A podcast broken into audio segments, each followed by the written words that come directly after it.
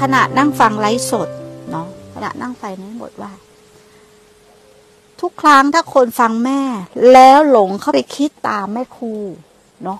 หลงเข้าไปคิดตามแม่ครู และเชื่อเขาใช้คำว่า เชื่อในสิ่งที่แม่ครูพูดและไปกระทำเมื่อนั้นผิดหมด มันหลงหมด แต่เขาก็เลยว่าเปรียบ แต่ณขนาดนั้นอะเขาเลยยกพระสูตรขึ้นมาเนาะแต่ณขณะนั้นจิตเขาไม่มีว่าอยู่กับอะไรนะ ณขณะนั้นคือเขาใช้หลักการมาสูตรเนาะอย่าเพิ่งเชื่อในสิ่งที่พูดเนาะแต่พออย่าเพิ่งเชื่อในสิ่งที่พูดการฟังคือการรับฟังแล้วมันจะเห็นความคิด พอมันเห็นความคิดมันเห็นสังขารการทำงานเห็นสังขารโดยรอบทั้งหมด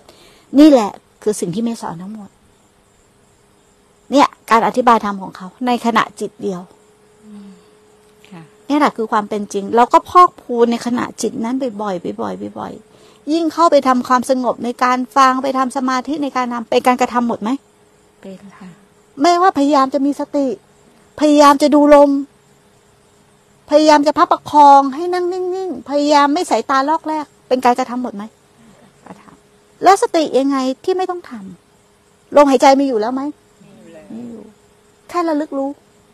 ว่ามันมีอยู่ แค่ระลึก แต่อย่าอยากมากกว่าการระลึก เกินไปนิดนึงก็เป็นตัณหา พยายามจะไม่เป็นตัณหา ก็เป็นตัณหาอะใช่ไหม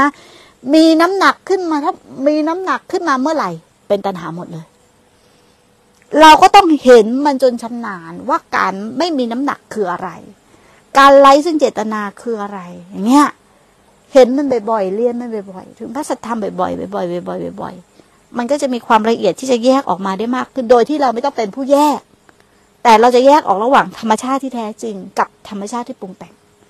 ความปรารถนาจะเป็นอะไรให้เป็นอะไร หรือในช่างสร้างเรือนนี่แหละเป็นยังไง